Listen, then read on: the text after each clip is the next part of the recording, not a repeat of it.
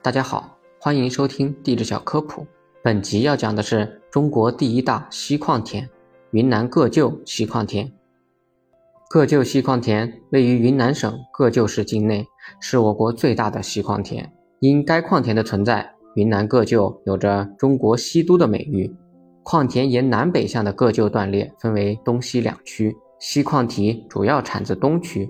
矿田内的矿床成因复杂，矿田内的沙锡矿和原生锡矿已经探明的储量各占一半。就原生矿床而言，主要矿床类型有接触胶带型、层间胶带型、脉型。脉型包括石英电气石脉、锡石硫化物脉等和玄武岩型。锡有多种优良的性能，制马口铁的锡约占锡消费量的一半，另一半是用锡的合金及化合物来使用的。